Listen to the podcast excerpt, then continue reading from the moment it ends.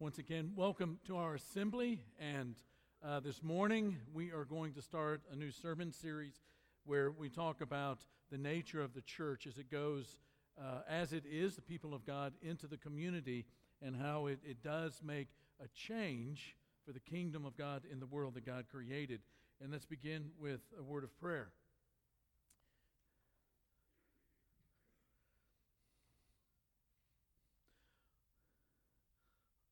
Father, although our finiteness is a frustration,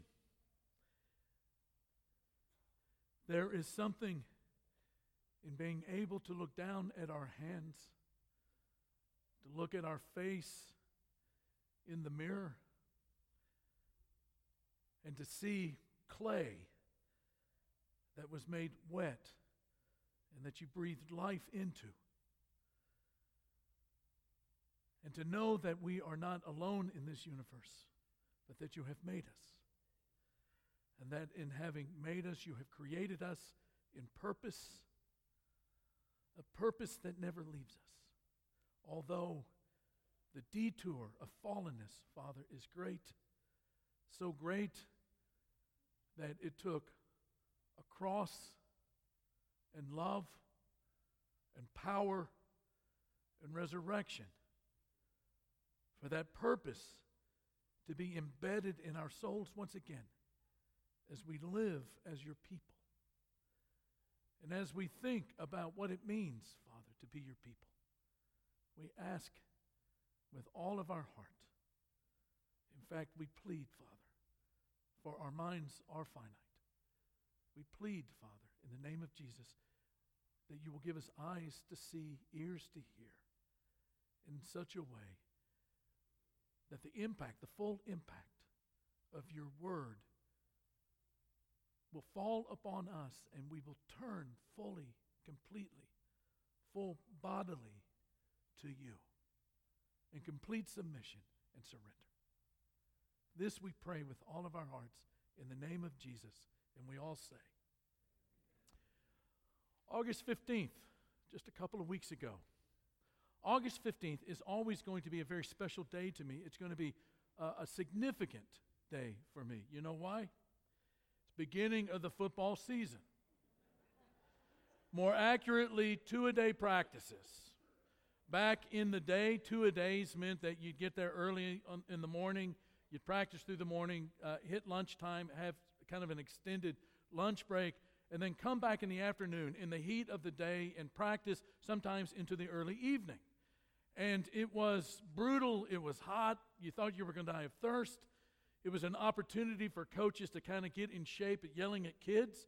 And the next thing you know, it's just, you know, it's just practice and practice and practice. And it's drill after drill after drill after drill, sprint after sprint after sprint after sprint. I mean, it seems you're running all the time. You're, you're running sprints, you're, you're running forwards, you're running backwards, you're running sideways, you're running uphill, you're running with somebody on your back, and you're learning the playbook which means that as you're learning the plays, you spend some time walking through those plays, and then you kind of go half speed through those, those plays. And then there comes a point where you run through those plays. And it's practice, practice, practice. And you get to put on the pads, with shoulder pads and the helmet, and you get to run into people at full speed. I loved every second of it. And then school starts. And practice practices move to the afternoon. And all the energies and all the effort and uh, all the activity begins to funnel down towards one thing, and that's game day. And game day would appear and show up on the calendar, the day would arrive, and you go into the locker room, and your teammates are there, and you're getting coached up and last minute meetings and these kinds of things, and then you know, you're putting on the uniform, and then it's kind of quiet. And then the team together, the time has come, the team together walks out of that locker room, down the hallway, out onto the field, and the season kicks off with a kickoff. Season begins with a kickoff, and it's game on. Now, let me step out of the sermon just for a minute. Public service announcement. In these short minutes that I've been talking about the beginning of football, John Skipworth has gotten fired up, and he is looking for somebody to tackle. and so, word to the wise Word to the wise. If you see John out in the parking lot Make sure you maintain distance. Good if you have a couple of cars between you and John. Word to the wise, word to the wise. Now, question What if the team decided not to leave the locker room? What if the team said, you know what? I like the uniform. I like the comfort of the locker room. I like the camaraderie. I don't want to go out on the field. I don't want to go out on the field. What would happen if the team decided not to leave the locker room and not to go out onto the field? Well, there are lots of things that would take place, right? I mean, all of that efforting over the last couple of weeks for nothing. All of that energy, all of that sweat uh, uh, equity, all of, all of the, the activity that you have been doing, the torture, being yelled at, all of that is in vain. In other words, there's no kickoff. Game on becomes no game. Let me ask you another question. What do you think of when somebody says to you the word church? As in, uh, where do you go to church? Or how was church today? Now, for most of us, like myself, who grew up uh, all of life a part of a church family, we think of a building, we think of an address, we think of a location. We think of a room like this with pews and uh, old hymnals. We think of a pulpit. We think of a baptistry. We, we think of a fellowship hall with, with shelves of, of, of, of lost and forgotten Tupperware. We, we think of poorly de- you know, lit bathrooms. That's what we think. Or we think about what happens in the auditorium between 10:30 and 11:30 on Sunday mornings. Now the original Greek word in the New Testament, ekklesia, it's this word up here on the screen, is a word that when people used it, it was it was it was a reference to people. It meant uh, a collection of people. It meant a congregation of people. It meant an assembly. It meant a congregation. And when someone made reference in the ancient world to ecclesia, people thought of people like you and me who had put their faith in Christ Jesus. And that's the way that the early church thought about church. They thought people. But then we speed down history a couple of centuries to the early fourth century, and Rome, the empire that has been the empire for so many centuries, is pitted in civil war. And in particular, there are these two fellows, one by the name of Constantine the First, the other one, a fellow by the name of Maxentius, are, are against each other, and they, they're, they're trying to, to figure out who is going to be the big boss of the empire. And so they decide in the year 312 that they're going, their armies are going to meet at the Milvian Bridge, which is a bridge over the Tiber River, and when the dust settles, who's going to be the emperor is going to be settled. Well, on October 27, 312, as Constantine is making his way to the Milvian Bridge area in the battlefield with his army, he knows he's outgunned and he knows that he's outmanned. And as he's looking into the sun, he sees a vision. And in that vision, what he sees is something that looks like an X with a P on top of it. It's up here on the screen. That X and that P are act- actually a chi and a rho uh, a CH and an R sound that make up the first two letters of the word Christ. He sees that in a vision in the sun, and he hears in his ear a voice that says, In this you will conquer. He thinks it's a legitimate vision, and he decides, That's the symbol I'm going to put on all my standards. And so the next day, the day of battle, October 28th, 312 AD, his army and the armies of Maxentius meet each other uh, Maxentius is killed in battle. He actually drowns in the Tiber River. Constantine wins the day, and eventually Constantine becomes the emperor of the entire Roman Empire. Now, up to this point, church had been quite persecuted. And although it's debated, most scholars believe that at this point, Constantine has become a Christian.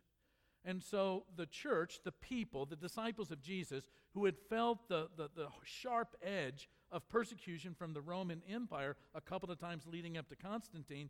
Now that Constantine is a Christian, and now that he is the emperor, the church is receiving a much more favored status. And so, although it's good in the sense that the church is no longer going to be persecuted, what we do begin to see are the beginning elements of the institutionalization of the church. A lot of the pomp and the circumstance that you see happening in empire ceremonies begin to make their way into the worship assemblies. And then on, on top of that, uh, Constantine, who, who is uh, an imaginative and, and creative individual, he takes the floor plans of a basilica. A basilica was just a public building, it was just a place where legal hearings and renderings were made. He takes that simple rectangular shaped floor plan of the uh, basilica. He changes it up just a little bit so that if you're looking at it as the crow flies, it looks more like a cross. And it's out of that floor plan that we get some of the strange words that we have in English today, like nave and apse and narthex and these kinds of things. And those buildings begin to pop up all over the place. Now, we speed down the road of history a little bit further, and we find the Greek New Testament now being translated from Greek into our language, English. And the English translators decide that when they come to this word ecclesia, what word are they going to use? What word are they going to use? What word are they going to be able to use to translate ecclesia? And they choose, and you know, English, we find our roots in a Germanic language. They decide that the German word that in English we say as church is going to be the word. Now, that Germanic word, church, means a religious building or religious structure. And so a little bit of confusion began to set in as what was a word for people, ecclesia, began to be understood as a building. In other words, the word for the people became the word for the building and what happened in that building. Now, to the first century and the early Christians, the early disciples of Jesus, that would have made absolutely no sense whatsoever. That would have been like me standing out of my driveway next to my wife's car and one of my friends in the neighborhood walks down the street, stops, says, uh, looks at the car, and he goes, Man, you have a beautiful wife. And I'd say, I agree with that. I think she's beautiful too. But that's her car. She is not the car. Ellen is a people. She spends some time in that car, but she spends a lot of time outside of that car in the world. And, and there is no way that you should confuse the car with my wife. Now, when the early disciples tried to identify themselves, they would identify themselves as, as a people, part of a kingdom, part of a movement. I want to give you sort of an Abshirian way. This is not exhaustive, uh, in no way is it complete, but this is one of the ways that the early church, the early disciples of Jesus, thought about themselves. That Christianity is a movement of God led, go everywhere, gospel sharing people, breaking down the gates of hell wherever those gates are found. Let me say that again. Uh, Christianity is a movement of God led, go everywhere, gospel sharing people who are breaking down the gates of hell wherever those gates are found in the world. Now, when we go back to the days of Jesus, the early days of Christ in Scripture, we see where this comes from. Number one, Matthew chapter 16. This is the text that Scotty read just a couple of minutes ago. We get this idea that the people of God are people who are involved with God in being gates of hell breakers. Now, in Matthew chapter 16, Jesus is heading to the north end. He's heading to the opposite end of Israel from where Jerusalem is and he's going north to the region of Caesarea Philippi so that he can be with his disciples for a little while and do some individual teaching, help them to understand the nature of the kingdom and especially what's going to be happening in Jerusalem with the cross. And when he gets up there in the region of Caesarea Philippi, he says, I got a question for you fellas. Who do the people, I mean, you're out there on the street, who do the people say that I am? And they say, well, you know, some people think you're Jeremiah.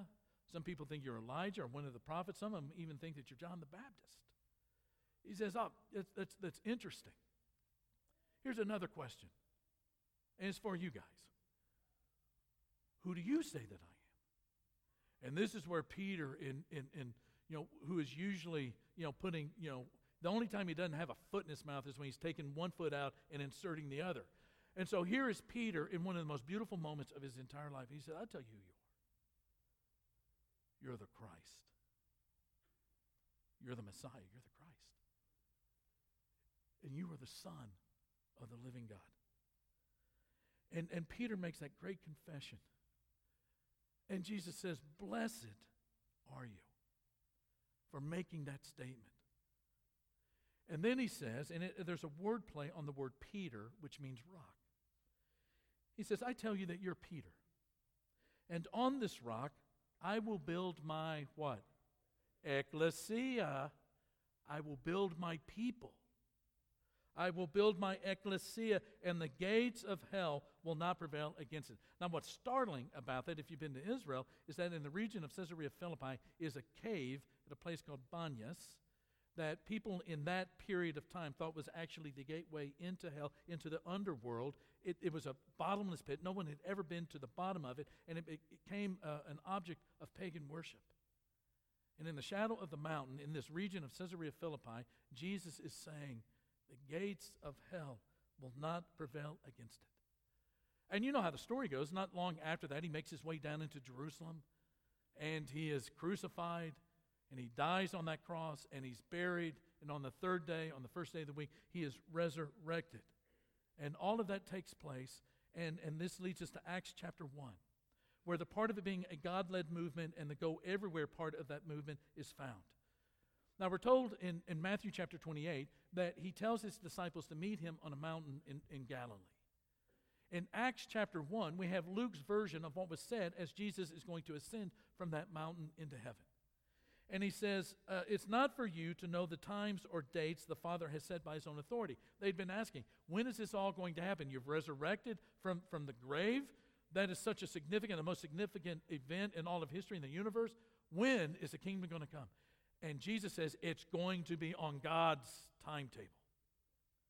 It's not for you to know the times or dates the Father has set by his own authority, but you are going to receive power when the Holy Spirit comes on you. At the end of Luke chapter 24, he says, Power from on high is going to land on you and you will be my witnesses. That is, you're going to talk about, you're going to testify, you're going to be witnesses to these things that you've experienced, that you've seen, that you've heard, that you know about. You're going to be my witnesses, beginning in Jerusalem, then going out to Judea and the region of Samaria, outside of, of Jerusalem, and then to the ends of the earth. And the disciples are given a plan at that point, and this is what they're going to do. They're going to start in Jerusalem and then it's going to go outside of Jerusalem to Judea and Samaria, to the outlying regions around Jerusalem. And then they're going to go into all of the earth. And that brings us to the gospel sharing part of it in Acts chapter 2, Acts chapter 8, and Acts chapter 28. So they do it. They go into Jerusalem. Pentecost rolls around 10 days after the ascension of Jesus, 50 days after the resurrection. And all the disciples are together in one place. And on that day, Pentecost, in the morning, there is a sound like a great wind rushing through the house. It fills the house. Holy Spirit descends on these fellows, and it looks like they have flames of fire above them, and they're able to speak the words of the gospel in all of these different languages. The Holy Spirit had enabled them to speak in all of the different languages of the Jews who had come to Jerusalem for the great festival. Now, notice the, the size and the extent of the crowd that is there in Acts chapter 2, verse 9 Parthians and Medes and Elamites, residents of Mesopotamia, Judea, Cappadocia, Pontus, Asia, Phrygia, and Pamphylia, Egypt, and the parts of Libya near Cyrene, visitors from Rome, both Jews and converts to Judaism, Cretans and Arabs. They said, We hear them declaring the wonders of God in our own tongues. Amazed and perplexed, they asked one another, What does this mean? Well, Peter has grown up a lot in the last 50 days. And it, it's Peter who says, Well, let me take an opportunity here to stand up in front of all of you and tell you exactly what this means. And he preaches the first sermon that is so powerful. And he talks about the gospel and he talks about God's plan that they had been waiting as Jews for centuries and centuries and centuries to come about. And with boldness, he just gets up and he says, This is the truth. And he speaks it in such a way that the people who had been witnesses of all of this are cut to the heart, which means that they are brokenhearted, that they had in their own mind, their own way of thinking, the ability to crucify their own Messiah. They're cut to the heart. And somebody in the crowd yells out, What must we do to be saved? And Peter says, I can answer that for you too. Repent, change your life, and be immersed, be baptized for the remission of your sins be baptized into God the Father, God the Son, and God the Spirit. And on that day, 3,000 people are baptized and repent and become a part of the ecclesia. Well, the church doesn't grow without resistance to it. And in Acts chapter 7, Acts chapter 8, there's this great persecution that breaks out against the church because of the martyrdom of Stephen. And we're told in chapter 8, verse 4, that those that are scattered into Judea and Samaria, second part of the plan, they preached the word wherever they went. They understood that everywhere they went, God was with them, and they were to share the gospel in breaking down the gates of hell. And the rest of the book of Acts is about this fellow by the name of Saul who becomes Paul and who's converted Christianity, and Barnabas and Silas and Timothy and others who go throughout the entire world preaching the gospel and planting these groups of people who recognize that Jesus is the Christ, the Son of the living God. And the book of Acts ends like this, chapter 28. For two whole years, Paul stayed there in his own rented house, and he welcomed all who came to see him. He proclaimed the kingdom of God and taught about the Lord Jesus Christ with all boldness and without hindrance. The church, Christianity, the people, is a movement of God led, go everywhere, people sharing, uh, uh, gospel sharing people who are breaking down the gates of hell wherever the gates of hell are found. I'll say it again. This is, this is our faith. It is a movement into the world that is God led and it goes everywhere. It's gospel sharing people breaking down the gates of hell wherever those gates are found. Question But what happens if the team decides to stay in the locker room? What if those early disciples on the day of Pentecost decided to stay in that room? You know, just to be clear, I don't have, there, there is nothing absolutely nothing wrong. In fact, there are so many great things about having a church building. Church buildings can be great tools for introducing the next generation, our kiddos, to the faith and helping to disciple them into the faith that we've been teaching them in order for them to be faithful and vibrant, the next generation of, of God led, go everywhere, gospel sharing people that are breaking down the gates of hell where they're found. Church buildings can be a great place for the brokenhearted and hurting people from the community to meet with God's people and find the help that they need and to be ministered to and to be restored, their souls restored by God. Church buildings can be great for fellowship between believers and convenient for worship. But if there's something that we see in the early church, the early disciples, it is this that the church in here is also the church out there. Heard recently of a restaurant in Chicago. It's, uh, it, it's been torn down, the original building been torn down, and uh, new one has been built. But it's called Ed, and I don't know how to say this last name, Debevic's. Anybody eaten there? Ed Debevic's in Chicago? There's nothing really fancy about it. It's just an American food, uh, uh, hamburger, chili kind of a diner, but they are known in Chicago because they have the Chicago attitude. And they are known for this little sign. It's up here on the screen. And on the bottom of this sign, it says, Eat and get out. Eat and get out. That's the attitude. Eat and get out. What if we were to tweak that a little bit for us and we were to say, Worship God together and get out? Worship God and get out. In fact, why don't you say that to the neighbor next to you? Worship God and get out there. There's a little book called Holy the Firm by Annie Dillard. Annie Dillard is one of my favorite writers. And in this book, uh, there's this statement. She says, Nothing could more surely convince me of God's unending mercy than the continued existence on earth of the church. Why is there a church? To show people the great mercy, the great forgiveness, the great love, and the great presence of God in His creation. And here's the thing what the world is needing. What the world, our world, is needing is precisely the kinds of things that matter to God. This building, as great as it is, and how much, I mean, this building is, you know, Richard Shaw's second home. It's my second home. It's Douglas's second home. It's Cody's, you know, you, you get what I'm saying.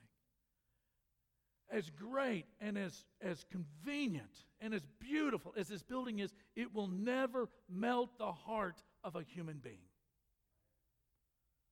But God working through his people, empowering them to break down the gates of hell wherever they're found and in whomever they are found, that will. And so that is why we feed the hungry, church. That is why we clothe the naked and we visit the prisoners, the sick, and the lonely. That's why we, we help people to find jobs and we adopt a nearby elementary school and we help these little kids to get kind of a toehold in this world in helping them to learn how to read. And you know what else we do? We help lost people find their way home to God. The transformation of their hearts forgiveness of their souls.